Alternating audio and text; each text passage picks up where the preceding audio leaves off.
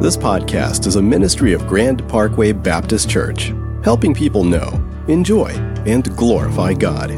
For more information about Grand Parkway, visit grandparkway.org.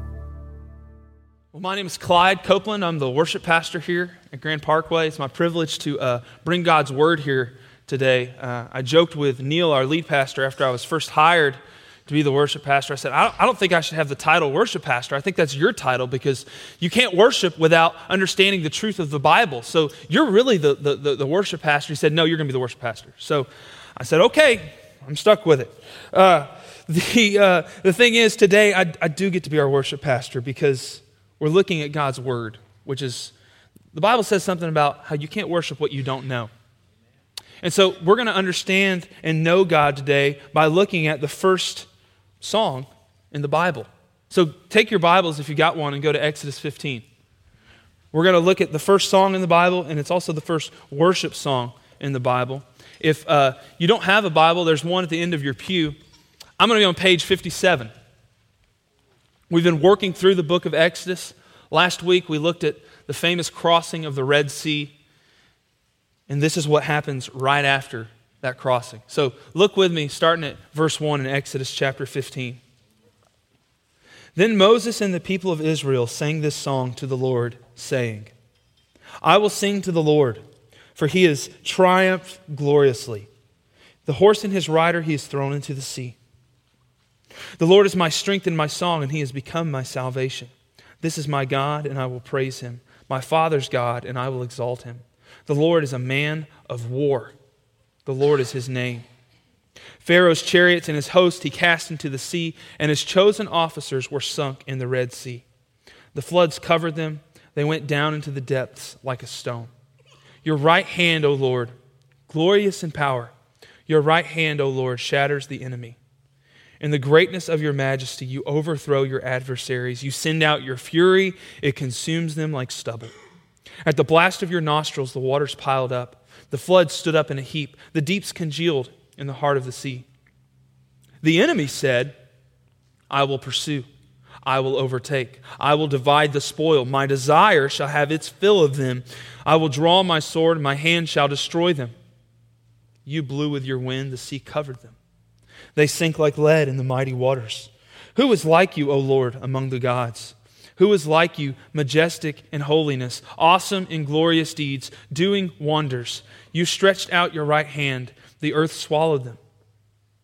You have led in your steadfast love the people whom you have redeemed. You have guided them by your strength to your holy abode. The peoples have heard, they tremble. Pangs have seized the inhabitants of Philistia. Now are the chiefs of Edom dismayed. Trembling sees the leaders of Moab, and all the inhabitants of Canaan have melted away. Terror and dread fall upon them because of the greatness of your arm. They are still as a stone till your people, O Lord, pass by, till the people pass by whom you have purchased. You will bring them in and plant them on your own mountain, the place, O Lord, which you have made for your abode, the sanctuary, O Lord, which your hands have established. The Lord will reign forever and ever. This is the word of God for the people of God. Thanks be to God. Today, we're going to look at how we respond when we get rescued. How to respond when we get rescued. And it's three simple things remember, understand the rescue, look back to the rescue, enjoy the rescue now, present day. Enjoy the rescue. And thirdly, look forward to the rescue. So that's simple. We'll be done before lunch. Let's look at what it's got here for us. The first part of this song is we want to understand and remember that God rescued us. The key thing being there, not rescue and not us, but God. This is a song about God. This is a song about God. What does it teach us about God? God's motivations in this whole Red Sea crossing, in this whole Exodus, has been his own purpose. It hasn't been because Israel's so good and they're so worthy to be rescued. God's motivations started with God and they end with God. And so the first thing we see here in, in, in understanding this is it's powerful. This rescue is powerful. Now, when we think of power, uh, it's easy to look around these days and see power is very shifty it doesn't stay at one place for too long. Uh, this week, apparently, there was a lot of power given to little red cups with a, with a uh, green circle on them. You know, Amy, our admin, came in my office and uh, brought her red cup in for some coffee, and I said, "Get that out of here. That is not a Christmas cup. That is sacrilege. You are ruining my religion." She filled up her coffee and left. It's funny the things we give power to. Uh, I think that's silly. I think some of you do too. But uh, on a little more serious note, uh, this week, if you also noticed, uh, there was a uh, university in Missouri that students uh, protested, and the leader, the, the, the authority, the power at that university had to step down. And so power went from administration to students. And then, um, I wish this wasn't an example, but we, we look at what happened Friday. And power was senseless violence taken by force to, to kill people. By the way, just, this, is, this is not for the sermon as much as it is to recognize the video we watched earlier uh, for veterans. There's two kinds of people in the world that use power. Some people use it to serve others, others use it to serve themselves. So let me just look at the men and women in this room who have uh, used your power uh, in an army or an air force or whatever branch you were in and say, Thank you for serving me. Thank you for serving the people in this room. Let's give those people a hand.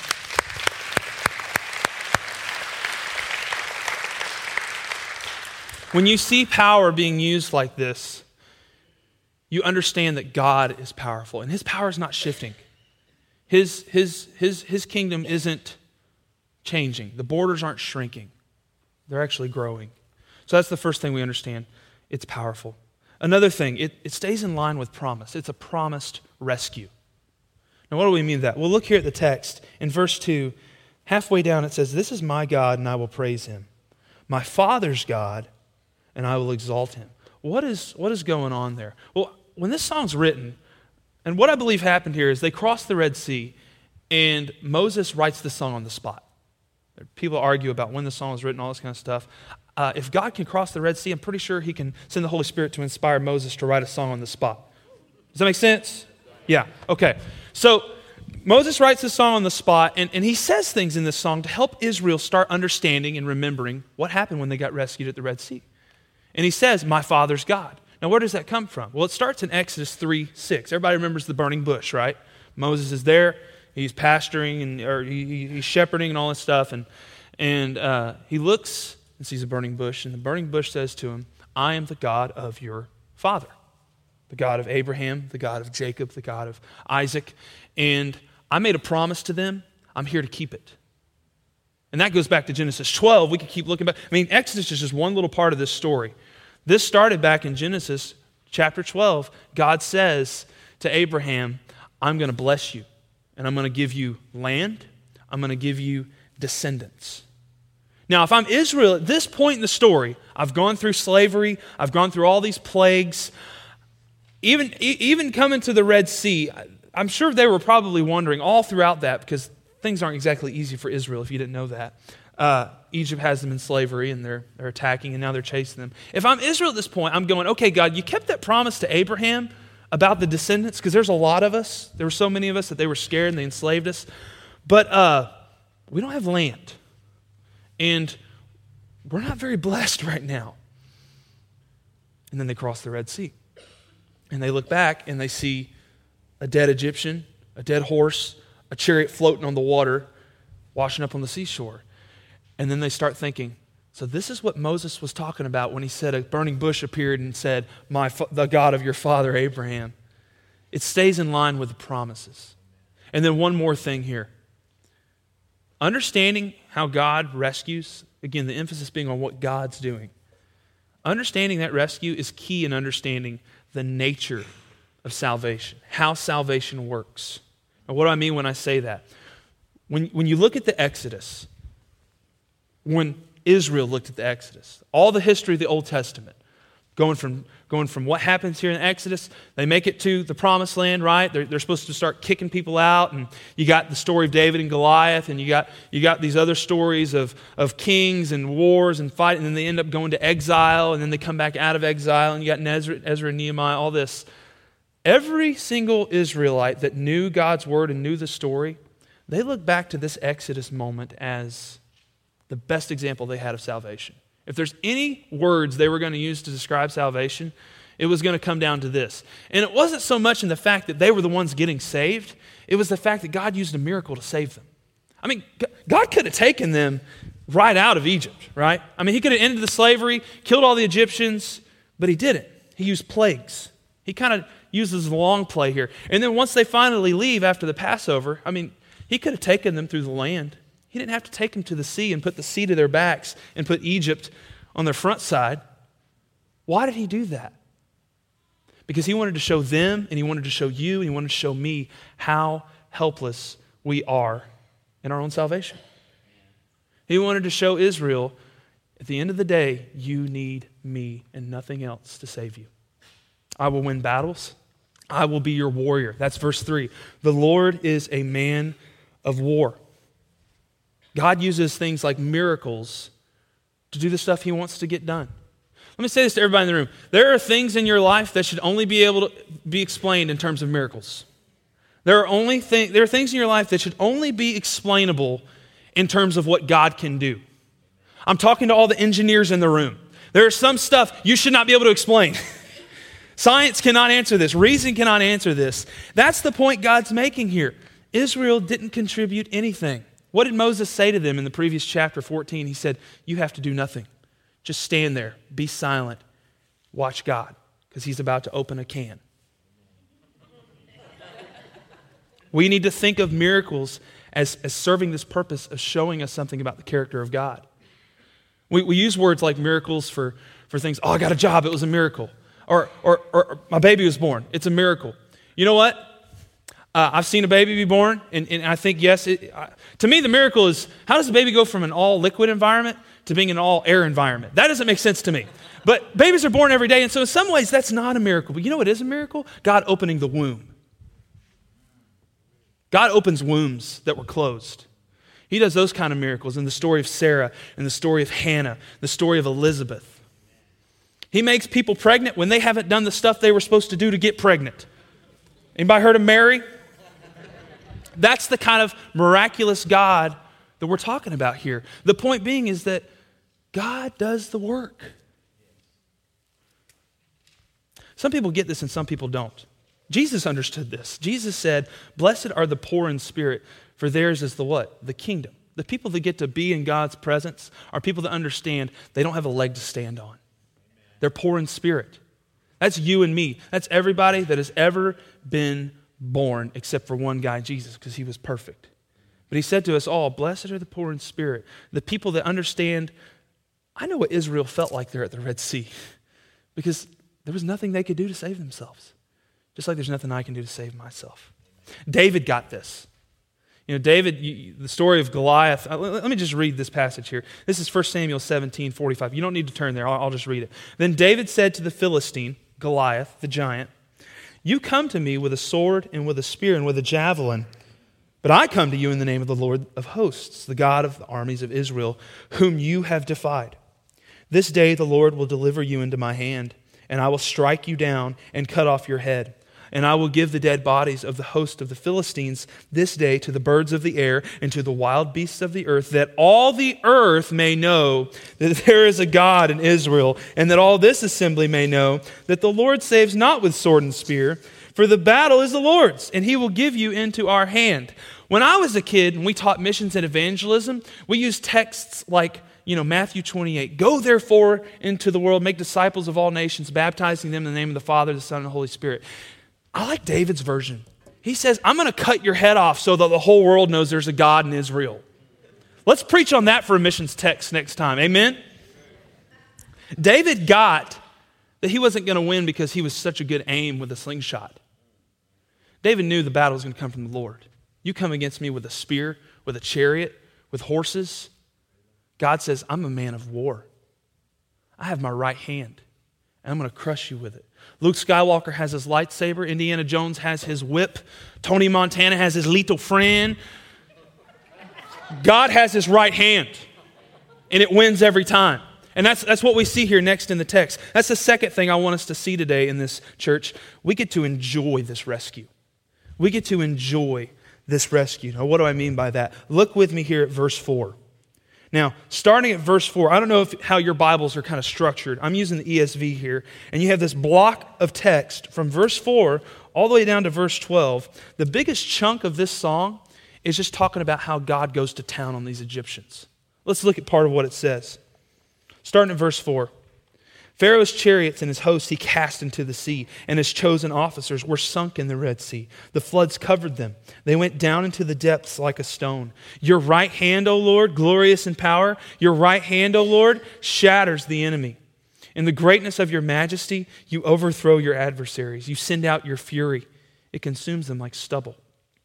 At the blast of your nostrils, the waters piled up, the floods stood up in a heap, the deeps congealed in the heart of, st- heart of the sea. Now, stop right there. I want us to point out next is coming a little bit something about Egypt. And this is why I want us to understand why we get to enjoy the rescue. The bad guys lose. There's nothing wrong with seeing that the bad guys lose. Violence has a redemptive purpose. After Friday, we want to see bad guys lose. Amen? And yet at the same time, we always got to realize we're bad guys too. You ever heard of Paul? He's the first Christian terrorist. He was persecuting Christians. And what happened? God saved him. A man responsible for murders becomes one of the most important people we read today. The Bible says, pray for your enemies because we understand that we're all enemies of God at some point in our life. But get, I'm, getting, I'm getting off here. Enjoy the rescue. Back to Pharaoh. This is what Pharaoh says. This is what the enemy says in verse 9. The enemy said, I will pursue, I will overtake, I will divide the spoil. My desire shall have its fill of them. Now, here's what we need to understand about Egypt they were evil. Pharaoh was evil, he had a hard heart. I don't think he's the only one. I think other Egyptians had hard hearts too, seeing what God was doing. And, and, and you kind of get a picture of this first with how Egypt treats Israel. I mean, they did evil things, they put them in slavery. All right, that was evil. They didn't do anything wrong.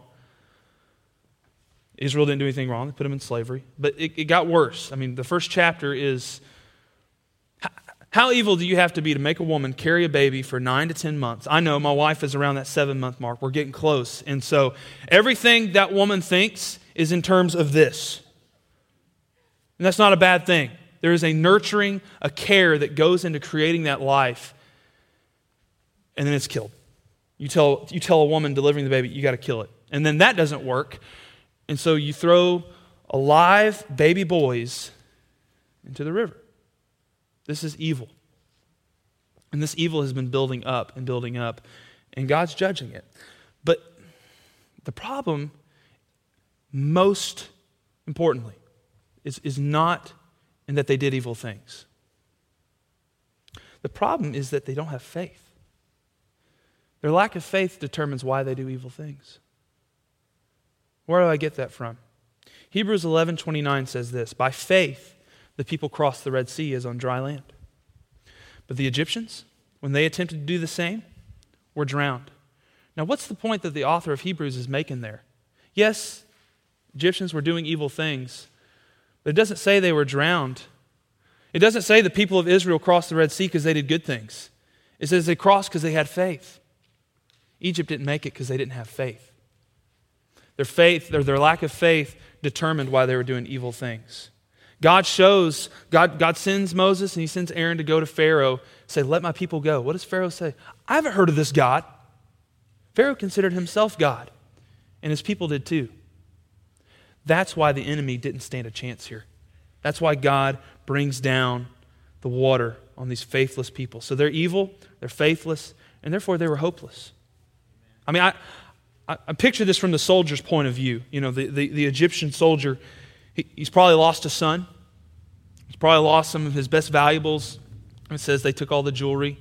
Uh, he's gone through having boils and all the stuff that happens in Egypt. And so he's sitting there thinking, Pharaoh said, We're going to go and, and kill these people. We're going to get them back, one or the other. And so I've still got a sword. I've still got a horse. I've still got a chariot. Let's go. And so they're following Pharaoh. They're going. They're coming up on him. There's the Red Sea. They think, I got them. They're there. And then this big giant pillar of cloud comes out of the sky and it stops. And then they watch as the sea opens up and Israel starts going through on dry land. And then, as if on cue, that pillar goes away. And Egypt's thinking, Egypt's thinking, this is my only chance. If they get across that Red Sea, they're gone. So what happens? They go in. And we know what happens. I mean, but they're going in, you know, they're whipping the horses and they're going in the chariots and they're, and they're, they're riding, they're right there, they're pulling out the swords, they're ready to go in for the kill. They want blood. And then the wheels on the chariots start coming off and, and their horses start rearing up. And all of a sudden, they're not going forward as an army anymore. They are in disarray. It's turned all of a sudden Black Friday at Walmart. Y'all know what I'm talking about. It's ugly. They're stepping on each other, they're screaming, there's yelling. And then it gets quiet. And you look up, you see a lot of water. And you start to think, I think Israel does have a God. And so you see the seashore and you realize this God fights for them. I better get out of here. And so you start going to the seashore. And right as you get towards the edge, it seems like you can't get out. And then all of a sudden, the ground ain't dry anymore. And all of a sudden, you don't hear everybody yelling. You hear a lot of water crashing down on you and then everything just goes dark blue. And your ears fill up with water. You died because you didn't have faith that God was who He said He was.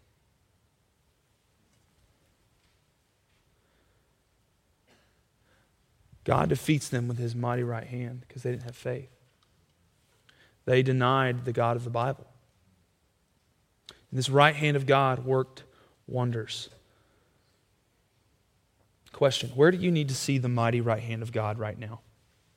If, if, if God, this is the kind of God we serve for his people, he protects them in this kind of a way. And not only this way, not always this way, but he does use these kind of ways. Where right now in your life do you need to see God's mighty right hand? You might not need him to split open an ocean, but you might need him to split open your womb so you can have a baby.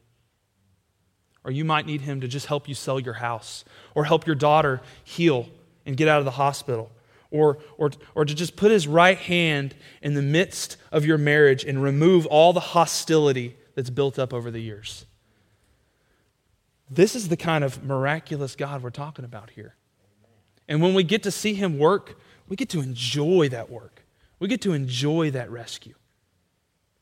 And the last thing we look at today we look forward to that rescue. We look forward to that rescue. Earlier, we sang this as Lindsay and the band were leading us The Lord shall reign forever and ever. That's what this has been about this whole time, is getting back to where we understand that God is reigning in a good way. He's not a dictator, He's not Hitler, He's not Stalin, He's God. There's no frame of reference that we have for this other than God being God as the one reigning over us. So when I say look forward to the rescue, what I want you to picture is actually turning. Turning away from what's over here and looking forward to what's over here.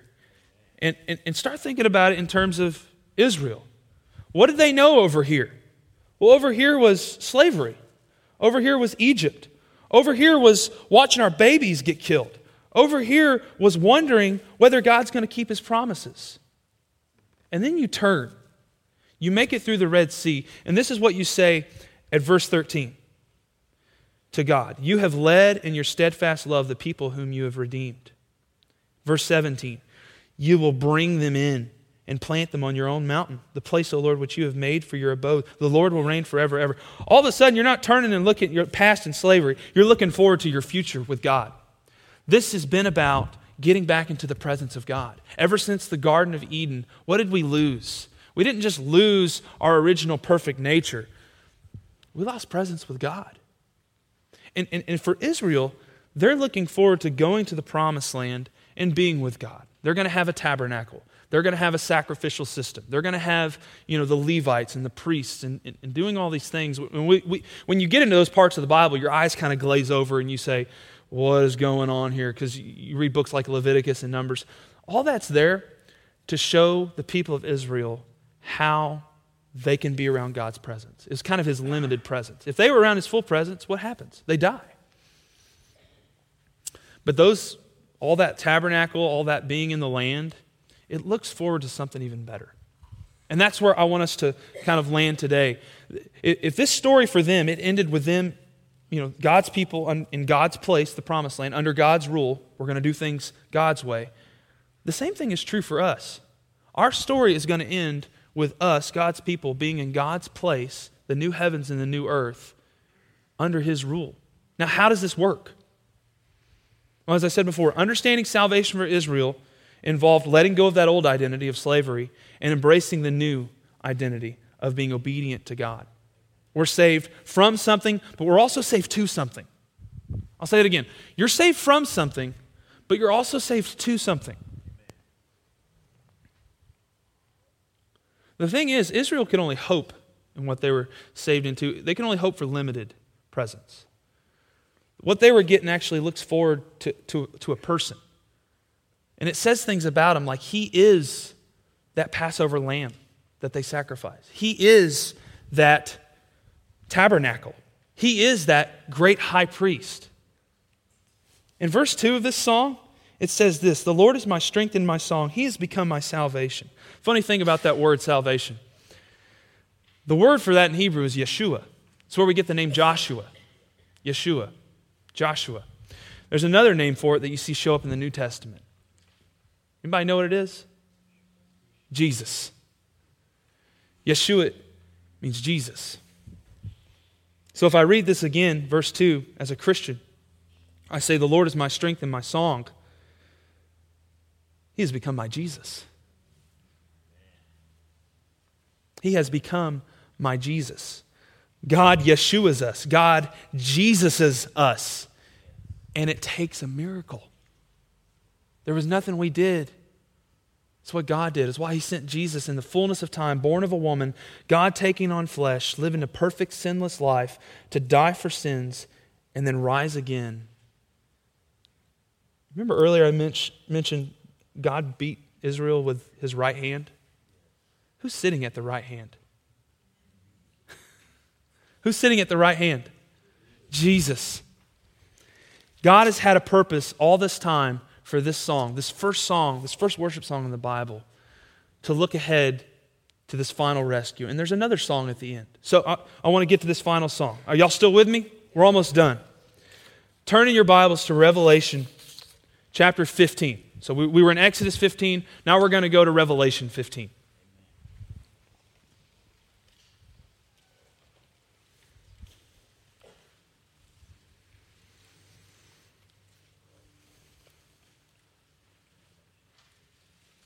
I love when people bring their Bibles to church. I, I still hear pages turning. I'll wait. Okay. I'm in chapter 15. I'm starting at verse 2. This is what John sees. And by the way, this, this scene, it also takes place by the sea. It's almost like God planned it that way. And I saw what appeared to be a sea of glass mingled with fire, and also those who had conquered the beast and its image and the number of its name. Evil was defeated, basically standing beside the sea of glass with harps of God in their hands, and they sing the song of Moses, servant of God, and the song of the Lamb, saying this Great and amazing are your deeds, O Lord God the Almighty. Just and true are your ways, O King of nations. Who will not fear, O Lord, and glorify your name? For you alone are holy. All nations will come and worship you, for your righteous acts have been revealed.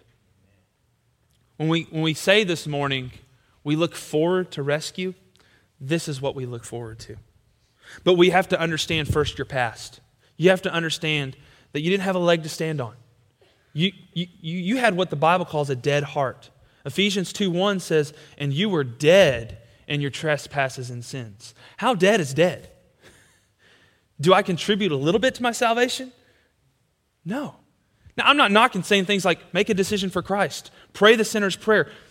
No, I'm saying understand who did it, who started it. Did it take a miracle? Because here's my question earlier What has happened in your life? And it could be more than one thing, but we should all have at least one if we're Christians. What has happened in your life that can only be explained in terms of a miracle? It has to be God taking your dead heart and making it alive because you have faith in Jesus Christ. If you don't have faith, you're not alive. And so that's where we're going to end today. What has happened in your life that can only be explained in terms of God's work? God wrote this song so that we would see this. He is great, He is highly exalted, and He kills the enemy. And He does it so we can be with Him. Do you want to be with Him? Let's pray together. I ask you to bow your heads, and we're just going to take some time here at the end of the service to think about what we've heard today. Lindsay's going to come and play. She may sing something over us. Ask ourselves the question God, where do I need to see you work most right now? Is it in my health? Is it in my job? Is it in my family? Lord, show me what you're going to do and show me how to be obedient in the midst of it. Let's think about these things together. Lord, we thank you for that truth. Wretched hearts get redeemed. We go from I never wanted to follow Jesus to I have decided to follow Jesus. No turning back. No turning back. So, Lord, we, we, we, we say thank you today for your word because it sheds new light on what some of us have been walking through. Some of us, we've, we've started the Christian life a while back, and, and yet we feel like we've been in the valley for a while, and we're wondering we're, we're kind of wondering if we got buyer's remorse. And, and what we see today is we never bought it. There was no deal that got made. You did a miracle and rescued us.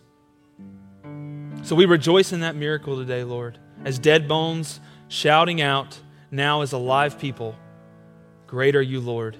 In Jesus' name, all God's people said, Amen. Amen. Stand to your feet. I want to speak a blessing over you. Hold your hands out like this.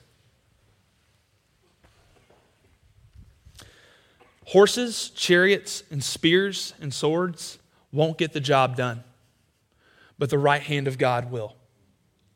Look for that right hand and ask it What do I need to do to be obedient to you and trust you? In Jesus' name, in the name of the Father, the Son, and the Holy Spirit.